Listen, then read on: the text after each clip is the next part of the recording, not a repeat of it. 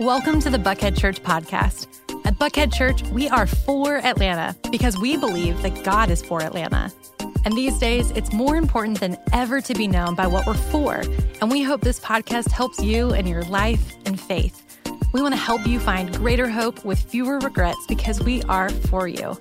If it's your first time with us, head over to buckheadchurch.org slash new so we can meet you and send you a free For Atlanta gift on us. If you're not already receiving weekly emails from us, make sure to head to our website, scroll to the bottom, click Stay Informed, and sign up today. The best way to keep up with everything going on is to follow us on social media, subscribe to our YouTube channel, and download our free Buckhead Church app. But most importantly, I hope the following episode inspires you to take the next step forward in your faith journey this week. Enjoy.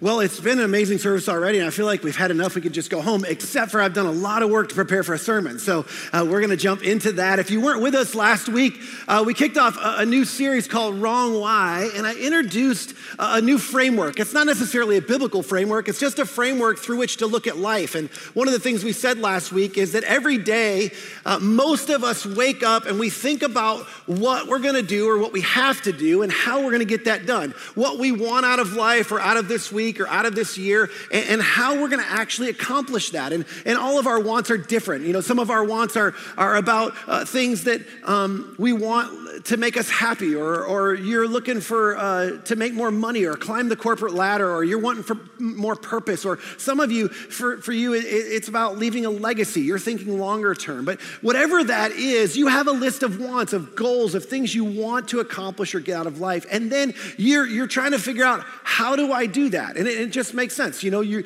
some of you, you've learned from other people. Uh, you, you're, you do, you're, you're like hard workers. You, you're the first one in, you're the last one to leave. You have a good plan. Some of you are strategic. But this is basically what most of our life is focused on. But we said last week is there's actually something bigger and more significant. There's a driver. And the title of the series gives it away, so there's, there's no real surprise. But the question is why? The question of this series is why do you want what you want? And why are you going about trying to achieve and accomplish what it is that you want the way that you are? See, why is about your end game. And it actually not only determines whether what you want is worth wanting or not, but it also determines the path and direction you'll go about to achieving those things. So, so why actually in the end is sort of the linchpin between what and why. And one of the things we said last week is, is big overarching idea of the series is that your why ultimately determines your way.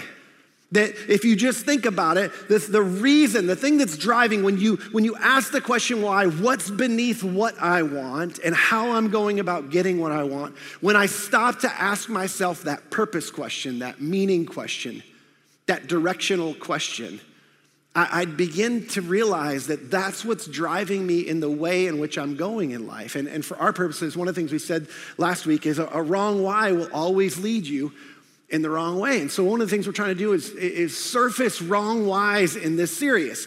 And last week I told you that most of our whys in our culture, and this isn't a, this isn't a, a bad thing necessarily about you, um, it, it is a bad thing in general, but most of our whys are driven by ideology. This is just a reality in our culture. And there's all sorts of ideologies. Now, if you weren't here last week, an ideology is just a, a system of ideas that shape our cultural norms and values. And if you've traveled internationally, different societies, different cultures have different cultural norms and values. And we have several of those in our society. I talked about a few last week. I, I want to unearth one of them today that's an ideology that runs deep in our culture. Now, I just need to say this real quick. Some of you are going to think at the beginning of this that I'm not a patriot, but I am. Like, just hang on with me for a second. Don't turn me off or tune me out.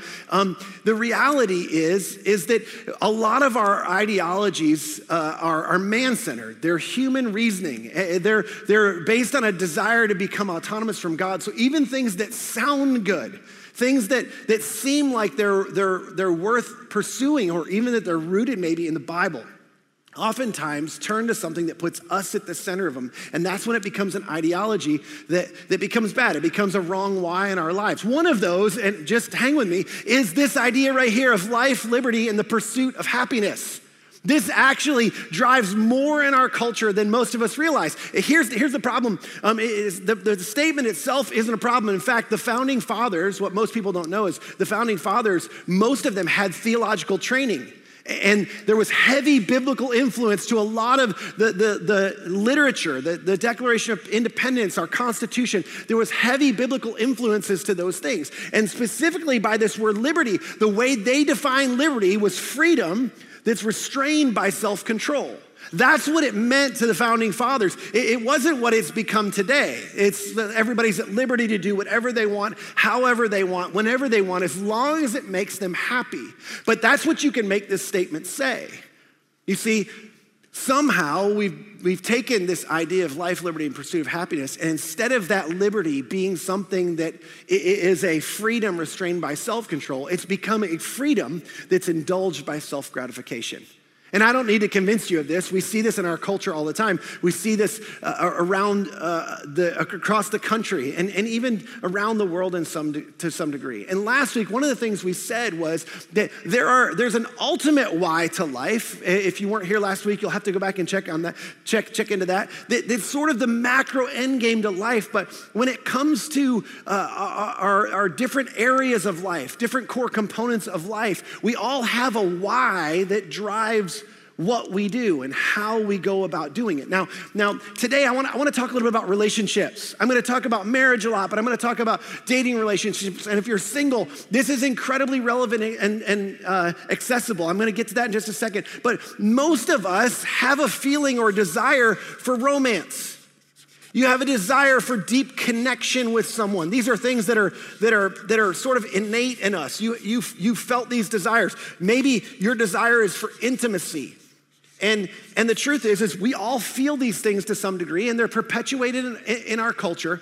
And ultimately, the way this gets expressed in sort of the fairy tale way is we all want to meet somebody and live happily ever after, right? Like you, some of you, maybe you've had a bad experience and you're not so sure, you're not so sure that this is even possible, so you're not really pursuing that. And I get it, we're in a progressive culture. In our culture, we sort of dispel the fairy tales, but think about this. I mean, we, we think they're naive, but when you see the Disney movies, as much as you think, okay, that's not real life, there's something in you that has this desire for this deep sort of connection with someone where you're known, where you're fully known, and, and you know someone deeply, and, and you feel this deep level of connection with someone that's intimate and meaningful, and you're doing life with them. And that taps into something inside of you that you long for. And, and this isn't going away. Like some of you are going, oh, yeah, the, the, statistics show that, that, that the next generation is giving up on marriage. They're giving up on uh, long term intimate relationships. It's not true. It's not true. In fact, it, it's, it's becoming more pronounced earlier and earlier. The, the idea of committing uh, used to be proposals were only for marriage, but now in my house, now that we have teenagers, there's promposals and there's homecoming proposals. You've seen this. And they're elaborate. They're more elaborate than most of our wedding proposals. Like there's just this desire to like win someone over and have someone that you can feel connected with and go to something with and, and, and be associated with. And, and this typically in the past has been reserved for, weddings. And I remember my first wedding, I actually, the first wedding I was able to officiate uh, was for my sister. And uh, this was, I was still single. It was before I got married, before actually uh, my wife and I met. And um, if you talk about a fairy tale wedding, um, they had a destination wedding. We all went to Aruba. If you've ever been to Aruba, it was on the beach in Aruba, beautiful blue water behind us. I mean, it's just amazing, perfect setting. Um, but nothing is as it seems, you know, like it's like it's never, nothing's, anything's perfect, even though it seems like the fairy tale. During the wedding ceremony, um, I'm standing next to my uncle. Uh, my brother and sister and I lost our dad when we were young. So my uncle, my dad's brother, was standing in the wedding ceremony as sort of a father figure. And he was going to say a few encouraging words and he was going to pray a prayer of blessing. And this was right before they were going to exchange their vows and rings, which I was going to lead that part of the ceremony. And he begins to pray, and the best man, who was my now brother in law's dad, he tugs on me and he goes, Hey, I lost the rings.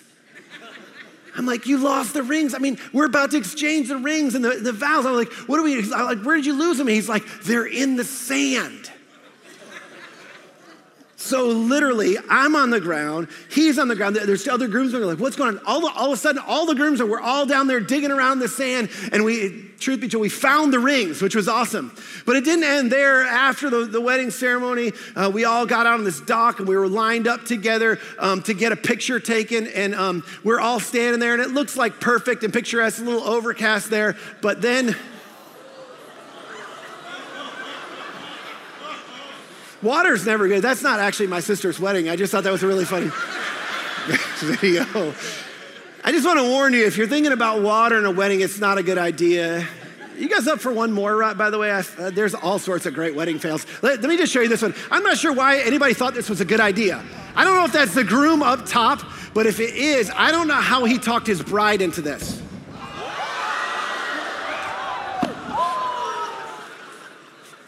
I think we need to watch that one one more time. Okay, I need everybody to be quiet. I need everybody to be quiet. Listen, I mean, this is this is ridiculous. You have to listen. The end is like it's terrible. Listen. Shh, shh, shh,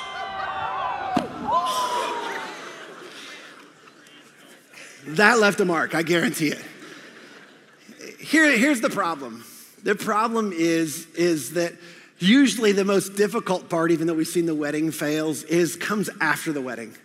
It's when real life hits and it becomes more difficult and sometimes even more painful uh, than even that. And, and, and here's the thing I know is you've never been to a wedding. I've never been to a wedding. None of us have ever exchanged vows that said, till a change of heart do us part, have we?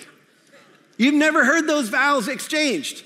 But the ideology that, that, per, that permeates our culture, the ideology that drives uh, our thinking and our desire for relationship and even the picture of what we're supposed to get out of that it, it sort of has this, this, this thought that our spouse or the, the significant other or this person we're building this relationship with is a source or they hold the keys to our happiness We've either convinced ourselves or let somebody else convince us that as this relationship goes, so goes my happiness.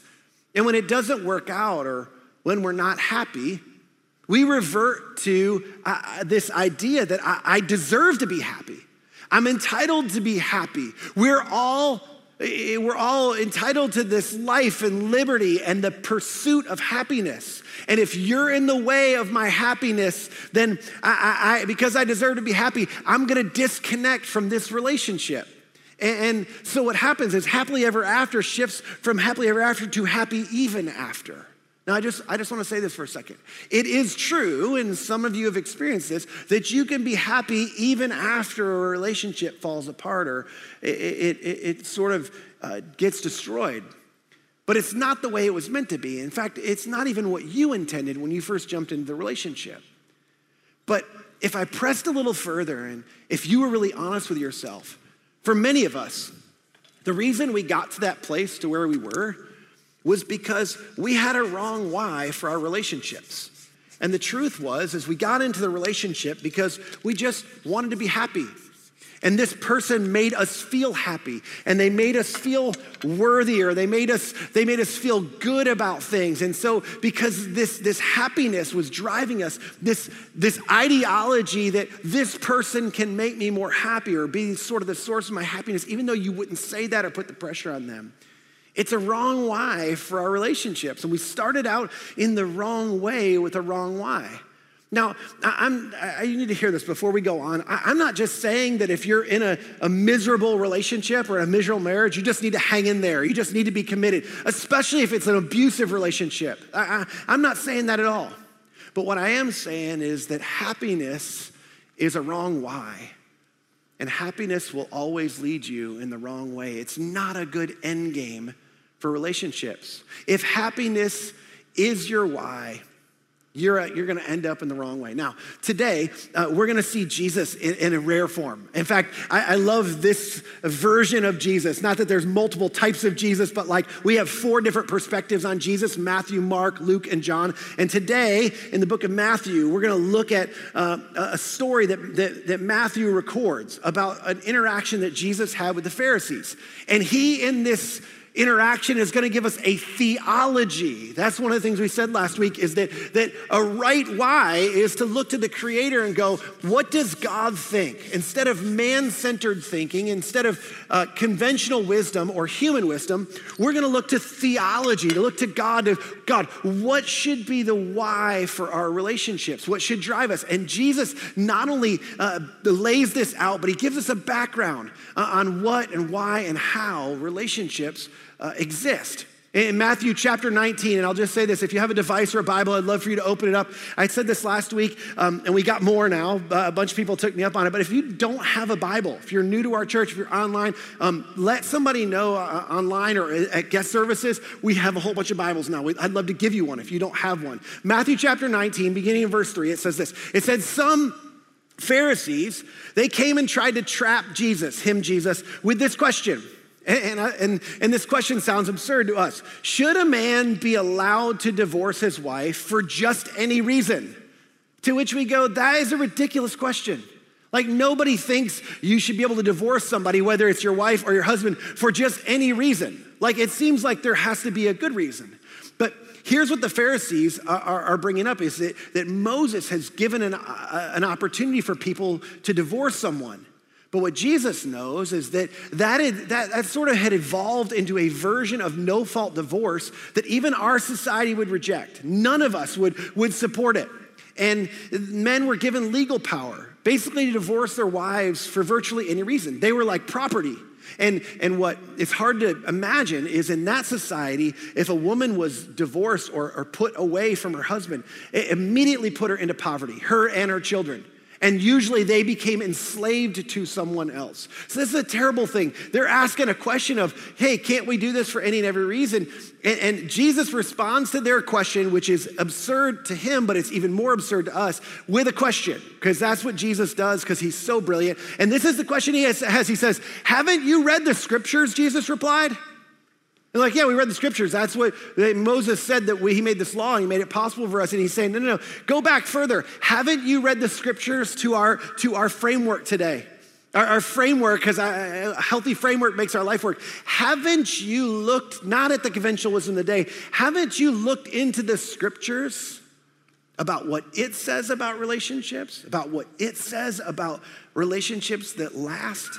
That's where you find your why, the why that you're really looking for. If you want to know the why that goes back to original design, the original purpose of life and relationships and work, this is where you find it. Jesus asks, Haven't you read the scriptures? They record, he goes, he's gonna tell them, they record from the beginning. He's like, I'm gonna take you all the way back to the Genesis account. They record from the beginning. God made them male and female. And he said this this explains why a man leaves his father, notice the language, father and mother, and is joined to his wife.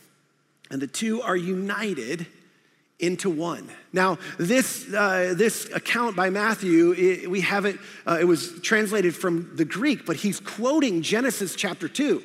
And in Genesis chapter 2, it's written in the Hebrew language. And the Hebrew word for one that, that gets translated into a Greek word is actually a very complex word and it's a very rich word. It, it's not as much translated in, in the numerical way. It's often translated in the Old Testament as unified or connected. It's the word ehad. Ehad. As a matter of fact, why don't you just try that with me real quick? Do you guys want to try and learn a little Hebrew today? You're to anyway. Okay, here we go. Um, let's just say it together. Ahad. That's pretty good. It, it, you have to really clear your throat, and some of you need to, and you're afraid to because you people around you might think you have COVID. But I'm going to give you an excuse to. So, ready? Let's try this again. Ahad. Yeah, you got it. So, so ahad. Here's what's so awesome about this word. Do you know this word that, that's used in, Gen- in the Genesis account? That's used uh, by Jesus, and we're going to see in a few minutes. It's also used by Paul. This root word is a word that was first introduced to us in the Trinity. It's God the Father, God the Son, and God the Holy Spirit.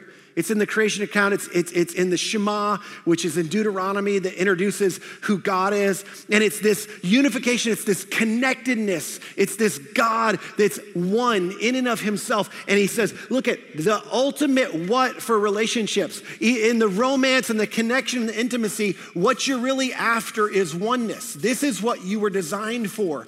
You were designed for oneness with another person. Now, you, you feel like you want romance and connection and but those are all indicators of something that you were originally designed to experience. And it's the same sort of oneness being created in the image of God that God experienced between himself, God the Father, and his Son, Jesus, and the Holy Spirit. There's a oneness that you were created to experience. And in this oneness, this is there's a intimate attachment. Again, back to the language in, in verse five. He says that, that the, the, the, the man would leave, the man and wife would leave their father and mother. They would leave a different family, and they would be joined together, and they would be united. They would be attached to one another in a unique way. You see, in our culture, we define and describe love very differently. We define love more by attraction than we do attachment. And, and we don't have time to go back and look at all this today, but this started in the sexual revolution in the 1960s. Believe it, believe it or not, this is relatively new in human history. Like this doesn't exist. Not that sensuality and sexuality didn't exist, but the idea of, that being the center purpose, this, this idea of attraction being the thing that drives our relationships, this is a, a relatively new thing. And in our culture, most of the cultural messages point to what attracts us to other people. As a matter of fact, the romance and connection that we want so that we can get the happiness that we want, we get it through attraction. Now, this is a message for another day. And I know I've said that a couple of times, but this is complex stuff. And, and I know you're, you're a highly educated often audience, so you can hang with this. But here's the thing this is why people dress the way they dress. This is why people drive what they drive. This is why people live where they live and do what they do. It's because they want to be perceived as attractive to other people. Now, I, I don't want you to all come back to church not having taken showers or brushing your hair or whatever next week. That's, that's not the point of this. Like, that's not the idea. But you just need to know that in our relationships, what we try to achieve is attraction as opposed to attachment. And while attraction is powerful, it's not strong enough to hold two people together. Uh, just real quickly, the, the, science of attraction, it's really simple. In fact, some of you, so, so many people are trying to go, well, what actually makes people fall in love or feel attracted to each other or have that feeling, that, that special feeling of love? It's really simple. You know, science has already figured this out. There's three chemicals in your body. It's ser- uh, dopamine, serotonin, and norepinephrine. Those are the three chemicals in your body. And, and uh, dopamine is your happiness chemical. Uh, serotonin is your thrill chemical when you feel like this thrill of excitement, and norepinephrine is your restlessness chemical. And so you experience something uh, that makes you feel happier. You enjoy being around somebody. And there's this thrilling moment of like, gosh, I don't know this person, but like there's a, we're starting to share life and we're starting to experience something that, that, that's intimate. And you find yourself having a restlessness for more of it. And when those three chemicals fire in your body, guess what? You fall in love. Or at least you think so. What's really happened is you've been duped and doped by the chemicals in your body. That's what happens. And we call this love. And it's like, no, no, no, no, you just had a few experiences that made a mixture of chemicals fire in your body, and now you feel in love. Do you know the number one reason that, that, people, uh, that people cite for, for getting out of a relationship or getting a divorce?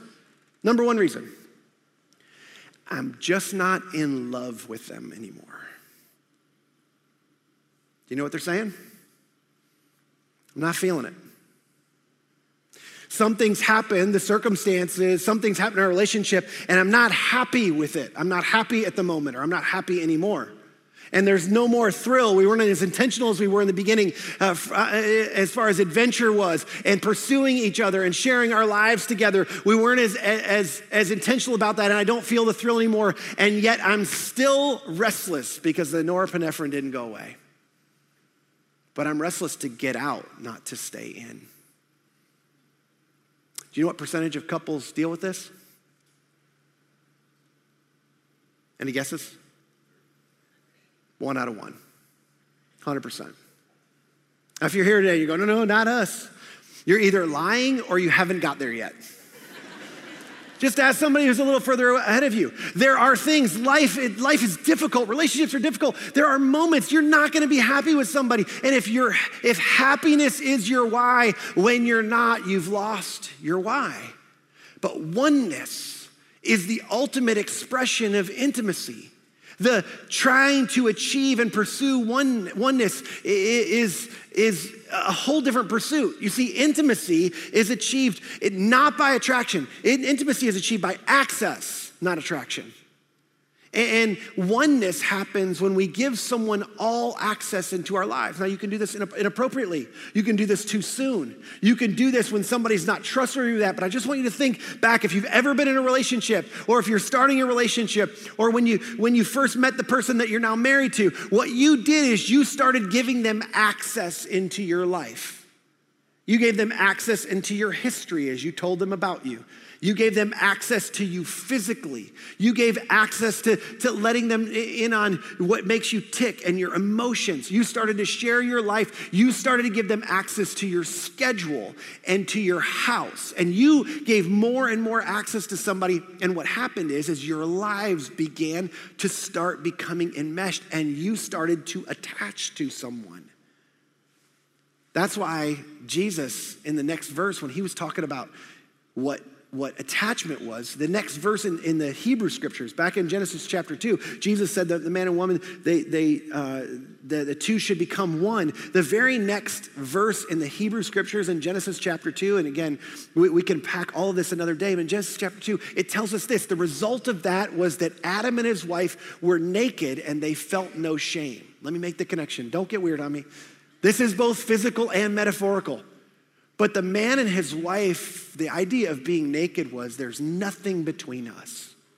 There's no secrets. There's nothing you don't know about me, and there's nothing I don't know about you.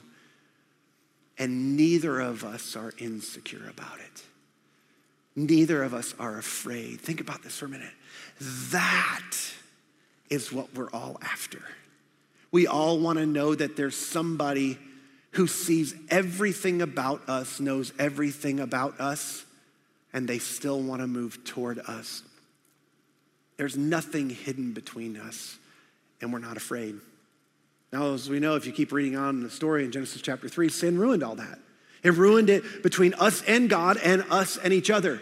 The very first thing uh, Adam and Eve did after they sinned is they did what? They, yeah, they covered up and they hid from God and from each other. And we've been doing it ever since. This is what we do when we behave badly, when we don't do what we said we were gonna do, when we make mistakes, which we all do. We cover them up and we hide. And guess what happens? Things, there, there, there becomes things that the person that we're trying to have this intimate relationship with, they don't know about us. We restrict access to our lives. Jesus said that's not the way it was in the beginning. If you read your Bible, you'd know that in the beginning, that's not what God wanted for you. He wanted you to experience a type of intimacy where there was nothing between you and you weren't afraid. You were completely secure and free to be you. And that's why he said, since, since they are no longer two, but one, they've been joined together, that let no one split apart what God has joined together. Nobody should pull that apart and not even Moses. I know Moses made a law, but, but, but that law had nothing to do with what you've made it into. And, here's, here's why I think Jesus, just uh, all illustrations break down somewhere, but, but here's what happens. Here, here's what really happens in relationships is, is there's a guy who sees a girl and he's like, wow, she's, she's impressive. Like she's attractive, um, she's smart, she's uh, successful, uh, she's got it going on. I need to figure out how to get her to pay attention to me, which is not really really easy for us guys, but I, I need to try to catch her attention so she'll want to move towards me or want to spend time with me so she'll be attracted to me. And guys, some, sometimes a girl sees you and goes, Look at his car and his bank account and his hair that I don't have. And look at how sharp and, and, and he's, he's somebody I want to get to know and get connected with. And so what happens is, is they meet each other and somehow they find, they get each other's attention and they begin to spend time together and they begin to share their lives with one another. And what happens is, is they give more and more access to each other, and they spend more and more time, and, and, and they share more and more of life, and more and more of their resources, and more and more of their spaces. And before you know it, they've spent all of their life sharing their life, pouring their life into this relationship. And at some point, they get married. And then life happens. You wanna know what life looks like? You know this. If you have kids, it turns everything upside down. And it's like, this is what life is like. It's turbulent. It's not easy on a relationship. And what happens is, is you mix your lives together. In fact, do you, do you know what the scriptures, how it describes marriage, how it describes intimacy, specifically sexuality? When, when, you, when you mix your life with another person, do you know how it describes it? It describes it as a commingling of souls. The deepest part of who you are gets mingled with another person. And Jesus said, Look, it, it, once this has happened, you shouldn't try to pull this apart. Do you know why? You know why if you've tried to separate this. Imagine trying to separate blue from pink. It's nearly impossible. I mean, we can separate this amount of stuff back into these two, two glass jars, but to sift through, I mean, it's an absolute mess. As a matter of fact, some of you feel that way. If that's you today, I don't want you to feel guilt. I don't want you to feel shame. The truth is, is some of you, you've been through this and you know it's not supposed to be this way. In fact, that's your story. It, it's, it, it feels messy. You would describe it, you'd say it's messy. You wouldn't wish it on anybody else. If that's you, I, I just want to pause for a second. This, this isn't the point of the talk, but you just need to know this. Um, if that's you and you're feeling like, gosh, I missed it, and I wish I had heard this talk a long time ago, where was somebody when I was in my 20s? I feel the same way, but I just want you to know if that's you today, your messy will never trump God's mercy. Your messy cannot trump God's mercy. If your messy trumps God's mercy, your God is too small. That's not my God. My God has the ability to restore and redeem. The enemy wants you to feel guilt and shame and hopelessness, and he's the one that did it to you. He's the one that led you into this. He's the one that led the first man and woman to cover up and hide and restrict access and oneness in their relationship. And He's been working in our world in the midst of relationships ever since. Our God is a God who redeems and restores and renews. Our God is a God of fresh starts and second chances. I want you to hear that today. If you're in that, if you're in the middle of it, if you're on the back side of it, it's not too late for you.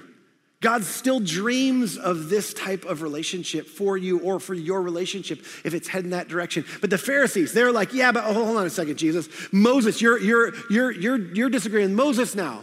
Then why did Moses say in the law that a man could give his wife a written notice of divorce and send her away? If that's not the way it was supposed to be in the scriptures, why is that? And sometimes I just think Jesus puts his head down and he's like, God help these guys. They don't know what they're talking about. Do you really want me to answer that question? I don't think, I'm reading between the lines, but I think he sort of wanted, you don't want me to answer the question, but I'm going to answer it. And Jesus replied to him. This is what he said Moses permitted divorce only as a concession to your hard hearts. There it is. But it was not what God had originally intended for you. It's not what he, what he wanted for you. He didn't command it, he permitted it. He, he accommodated. Why? Because he knew life would be messy. And he knew that some of you would have to start over again. You started out with the wrong why, and things got so bad that now you needed to, to begin again. And God knew that He could begin again with you, and it wouldn't be the end. But He didn't command that, He just knew that we were going to do it anyway. And so He met us where we were, which is what God always does. You see, God's original intent was oneness, and that's our what? And so, if just for if we have a couple more minutes, I, I want to talk about why for a second. I mean, God wants you to be unified. He wants you to experience what He's experienced in the Trinity because it's what He created you for. But our question is, is really why, we're getting close. But why? Why oneness? And, and why does he want us to experience that? And how do we go about getting that? If you have, uh, if you, want to flip over to Ephesians chapter 5, I'm just going to put a couple of verses up here. If you don't want to flip over, write down Ephesians chapter 5. You're going to get some homework uh, today. Uh, you're probably like, the previous guy didn't give us homework, but I'm going to give you some homework today. Um, Ephesians chapter 5, um, the Apostle Paul picks right up on what Jesus was talking about. This is amazing. I love the continuity of scriptures. He takes the Genesis idea, he builds on what Jesus Jesus says, and he gives us some really practical help about how we go about this. The Apostle Paul says, as the scriptures say, because Paul had read the scriptures. Jesus said, Don't you know what the scriptures say? Paul goes, I know what the scriptures say. The scriptures say that a man leaves his father and mother and he's joined to his wife, and the two are united into one. It's that, that idea of echad. This is a great mystery to which we all go, Amen. It is a mystery how this works. Uh, marriage is a mystery for a lot of us. But here's the thing you need to know it is an illustration of the way Christ and the church are one. Now, this is massive, this is a huge idea. God wants you to experience the same relationship in your romantic relationships and your intimate relationships and your marriage relationships. He wants you to experience the same thing that God wants to experience with each one of us. You see, you, you, may not be super inspired by this, but you just need to know God has a why for your relationship. And the why is that your relationship would be a picture. It would emulate, it would fall in line with, it would be just like a, a much larger, much more significant relationship in which God's trying to reach out and redeem the whole world. He wants to grant access and connect to the whole world. In fact, in the next verses, um, this is your homework, Ephesians chapter 5, uh, verses 21 to 30. Uh, it talks all about how we, we go about doing this. And, and I already, already alluded to this earlier. It's about access, not attraction. And this access, what it actually does is this access leads us to true attachment. Now, we don't have time to get into attachment theory. Some of you have heard about attachment theory, but this is actually the, the, the social sciences and psychologists have proved this that this is what you were designed for, this is what you were created for, and there's significant things that keep us from attaching. Part of it is that there's several things that keep us from giving people access to our hopes and dreams and our fears and our past. And, and the Apostle Paul unpacks how, how this works. And the, the most unpopular parts of those verses have to do with submission and, and, and, and who the, the leader of the household was. And we all get mixed up in that because of the culture wars and the things that happen in our culture. Can I just tell you, I just laugh when I read those verses because it's not at all what it's talking about. Our culture goes, oh, the Bible's oppressive to women, and Jesus was the one who came to liberate women and, and, and, to give women and children value. And even in this scripture, they, the people outside the church want to twist this that, oh, submission, this is about, about, uh, about um, lowering and de- de- degenerating the value of women. And it's like, that's crazy. As a matter of fact, if anything, it elevates this. Do you know what it's what these verses uh, call women to submit to? To submit to the, the, the man in leadership of sacrifice in a relationship. That the reality is, is, is it says, hey, um, man, you're supposed to, to relate to your wife like Christ does the church and lay your life down for her. So, what you're supposed to submit to is your husband going first in sacrifice. Let me ask you a question who doesn't want to submit to that? That's what he's talking about. That's, that's, I don't, I don't know how it worked. I don't know, it's like eeny, meeny, mime. Okay, guys, you're going to sacrifice first. So you got to go first. You got to lead the way. That's what this is about. And, and, and Jesus going, somebody's got to go first so that access can be granted and relationship can be reconnected. My first weekend here at, at, Buckhead Church, I ran into a couple that I was able to officiate their wedding 12 years ago. And I remember the first time meeting with them uh, downstairs on the first floor uh, in the offices. And I sat, sat down with them. And, and the truth is, is, I do this with all couples. So um, if I do your wedding, won't be a surprise to you. But I usually sit down and like, hey, they're like, hey, we want you to do our wedding. And I'm like, well, we'll see if you want to after this. Um, and, and I'll say, hey, first of all, why do you want to get married? Don't you know marriage is hard? Do you know one out of two fail? Like, are you sure you want to do this? And they're like, wait, wait, hold on a second. Aren't you supposed to be pro marriage? Like, I'm confused. This is a church. I'm like, yeah, but you need a good reason why. And I'll ask them, well, why do you want to get married? And most couples don't have a good answer. I remember this couple, they, they did not have a good answer that first time. In fact, it was a terrible answer. And so we ended the meeting. And I was like, hey, you're going to have to find a better why. If you want me to do your wedding, you have to find a better why. And so I gave them some homework. I told them, Here, here's some clues. Go off, you need to figure this out. I'll never forget. They were so motivated by that. Matter of fact, um, the wife was the, the, one I ran to first in the hallway, and she was telling me about some other people in their lives who relationships that they've seen falling apart, marriages they've seen falling apart all around them. And she thanked me for what I put them through making them figure out why they wanted to get married. I'll never forget their why. They came in and you know she's she's sort of competitive and she's like, "Okay, I think we got it. I think we got our why." She says, "Look, this is our why. He helps me discover and live out God's will for my life better than anybody else in my life, and I want to live out God's will for my life, and I do that best with him."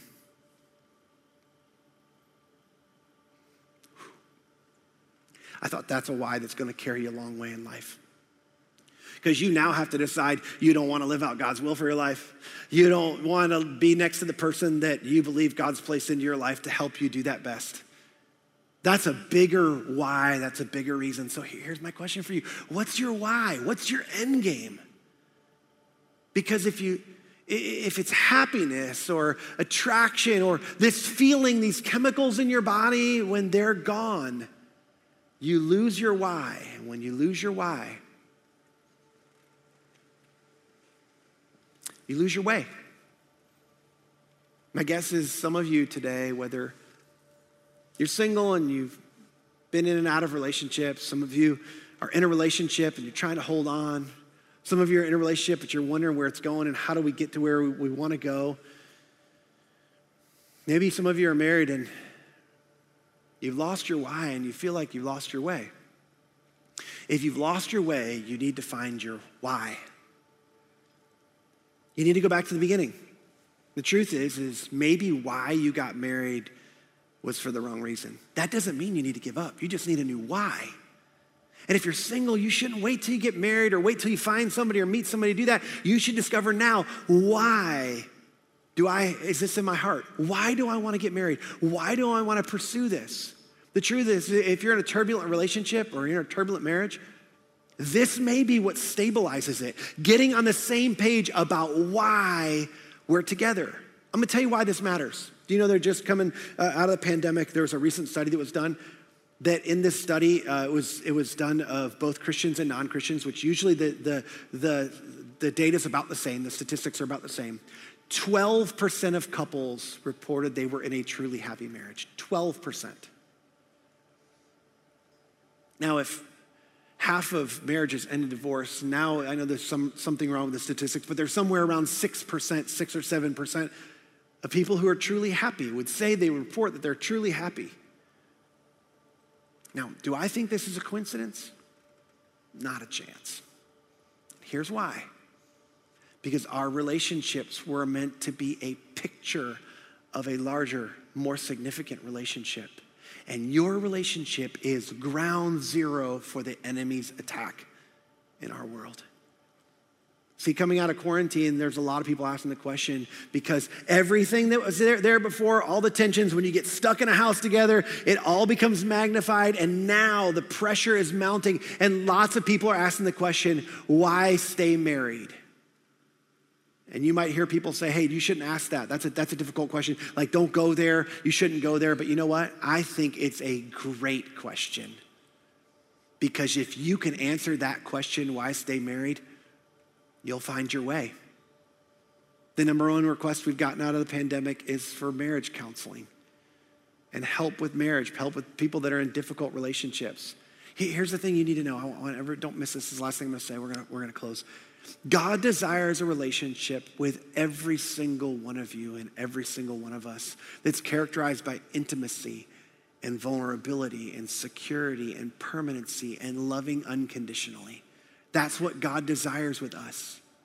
And the marriage relationship, healthy, intimate relationships, is the major metaphor of Scripture where this relationship is put on display. And the enemy would like nothing more than continue to erode that picture. You see, this is what God did through Jesus when he said, somebody's got to go first, somebody's got to sacrifice first. Same as in the marriage relationship. Jesus, just like the man, I'm going to ask him to go first in the marriage relationship. Jesus, you need to go first. And you're going to sacrifice, and that's going to give people access to create attachment to their Heavenly Father, the one that they were ultimately created for. If you're here today and you didn't come for a marriage talk and you came feeling lost in life looking for your why, here, here's a why. God's put in your heart to be connected to your Creator, and He loves you. He sees you, He cares about you, and He wants to be attached to you, regardless of where you've been, regardless of what you've done.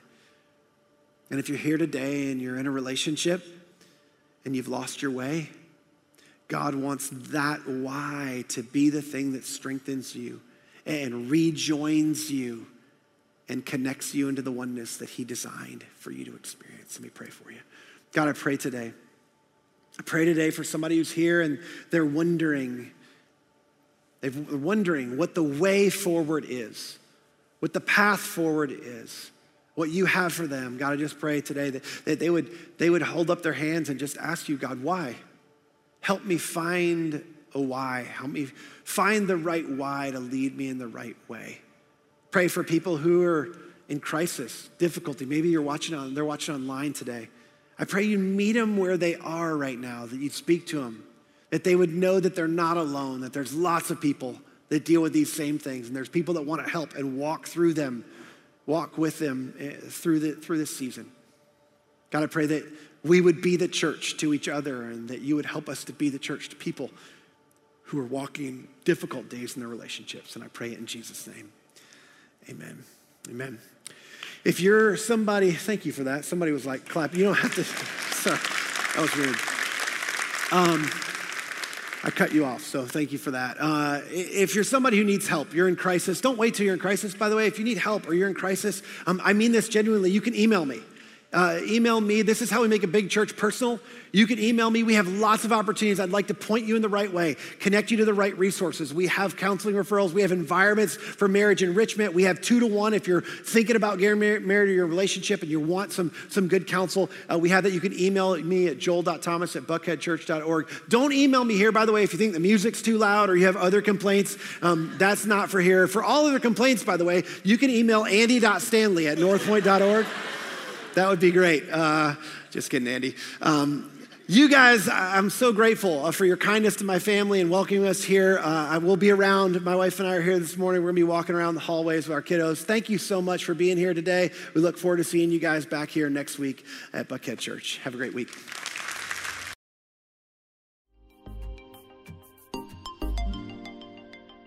Once again, thanks for listening. If you'd like to hear more messages like this, we've made it super easy. First, you can hit the subscribe button to get these messages on your device every week. Second, you can download our app from iTunes, Google Play, or wherever you get your apps. Or third, you can check out our YouTube channel. Just search for Buckhead Church and make sure to subscribe. Have a great day.